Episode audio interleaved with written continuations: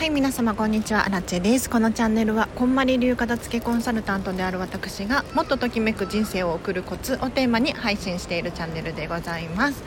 ということで本日もお聴きいただきありがとうございます。早速今日のテーマなんですが今日はですね取っておいた方がいいもの3つを紹介したいと思います。はい。なんか久しぶりに誰でも使えるいい情報をシェアしたいなと思いましてこの話をさせていただきます。実は片付けをしている最中に出てくるものでこれは取っておいた方がいいよっていう風にお伝えしているものが3つ、まあ、まあ、もうちょっとあるかもしれないんですけど今日は3つ紹介させていただこうかなと思います。はい。これねお片付けをしている最中にもしいらないけど捨てようっていうふうに思わずに1回取っといてほしいです。もちろん捨てちゃっても大丈夫ですけれど取っておくことをおすすめするものが3つあります。まず1つ目が箱です。箱。例えばお菓子が入ってた箱。靴の箱。缶でもいいと思います。缶系ですね。はい。これらの箱は取っておきましょう。で2つ目。ファイルです。クリアファイルだったりバインダーだったりファイルは取っておきましょう。で最後3つ目。袋です。袋。これも取っておいた方がいいです。でなぜかっていうと使えるからですね。例えば箱です。箱はめちゃめちゃ便利なんですよ。私なんてもう家にすごいストックあるんですけれどちょっとたまりすぎちゃってるかななんて思うんですがこれ何に使うかっていうと仕切りにちょうどいいんですよね。なんかよく100均とかそうだな。ホーム雑貨が売ってるようなお店とかでこういった仕切り用の箱が売られているんだけれどそれをま買う必要もなく基本的に日本人だとねお家をお片付けしている段階で箱取っておきがちじゃないですか。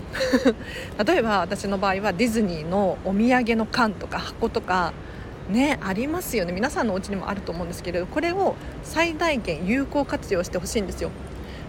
例えば文房具の仕切りに使ったりとか靴下を収納するための箱に使用したりとか他にもちょっと細々とした小物系を入れる引き出しの中に箱を引き詰める。それだけでも本当に見栄えが良くなるのでぜひ箱は取っておきましょう。で2つ目ファイルですね。ファイル系です。これはなんで取っておくのかっていうとお片付けをしているうちにですねファイルあった方が良かったなって思うことあるんですよ。書類の収納でも使えますし例えば雑誌の切り抜きだったりとかお子様の作品を挟むとかそういうことにも使えるんですよね。ファイルがあるのとないのとでは結構違うのでファイル取っておいた方がいいかもしれないです。もちろんあの全然可愛くないとかもうボロボロだわとかそういうのは捨てちゃって大丈夫ですけれど取っておいた方がいいと思います。で最後袋ですね。袋。で特に取っておいてほしいなと思うのはちょっとハイブランド系の紙袋だったりとかあとは可愛らしいビニール袋とかあるじゃないですか。ああいうの取っておくのおすすめします。というのもいろいろ使えるんですよ。例えばそうですね紙袋。ちょっと高級な紙袋だとそのまま箱代わりになったりとか、えー、と何かを収納するのに使えたりするんですよね。で見た目も可愛いじゃないですか。なのでお家に置いといてもそんなにごちゃついて見えない。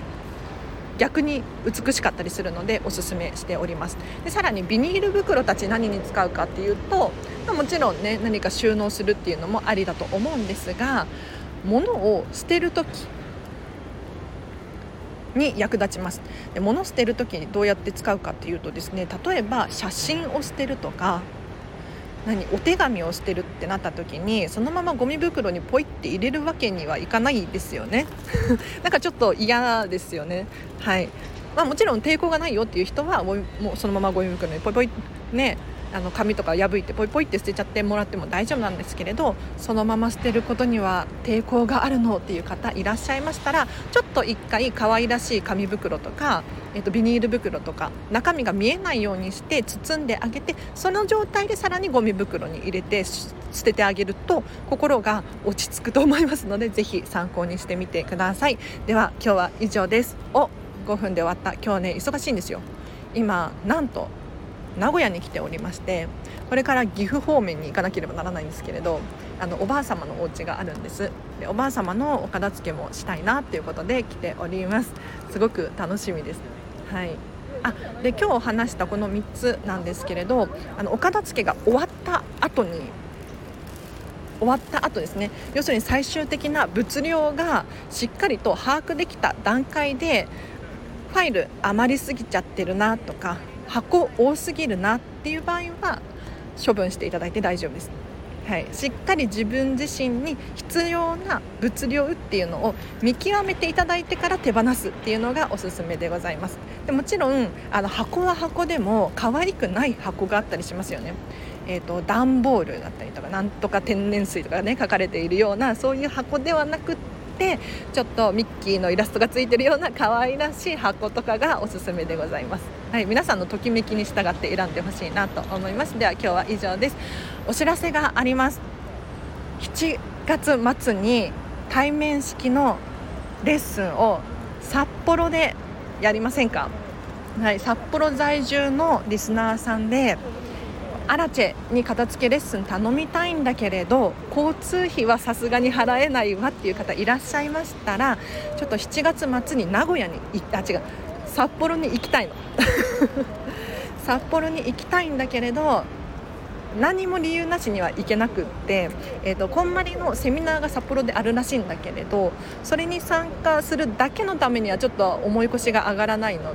でもしここにお片付けのレッスン新手さんしてほしいですっていう方いらっしゃったら私7月末26272829ちょっといつになるかはまだ未定なんですけれどこの辺りでレッスンしてほしいわっていう方いらっしゃいましたらお声がけくださいと日程調整しましょう。あとあとお知らせなんだ。こんまりメソッドワークショップの有料音声配信版が絶賛配信中です。こちら2700円なんですけれど115分間がっつりアラチェが喋らさせていただいております。これを聞くとですねこんまりについて詳しくなれるのなれるとともにお片付けのやる気スイッチが入ってですねモチベーションアップすること間違いないのでぜひリンク貼っときます。チェックしてみてください。冒頭16分だったかな？無料で公開しておりますので冒頭聞いていただいてもっと聞きたいなっていう方。はいもう冒頭の部分だけではねもうねかなり有益だと思います。ぜひ気になる方いらっしゃいましたら6月30日まで2700円ですね。さ、えーと、7月1日以降は3300円に値上げしようと思ってますのでぜひこの機会にご購入ください。ではレターやコメントお待ちしております。では今日の後半もハピネスな一日をお過ごしください。あらちでした。バイバイ。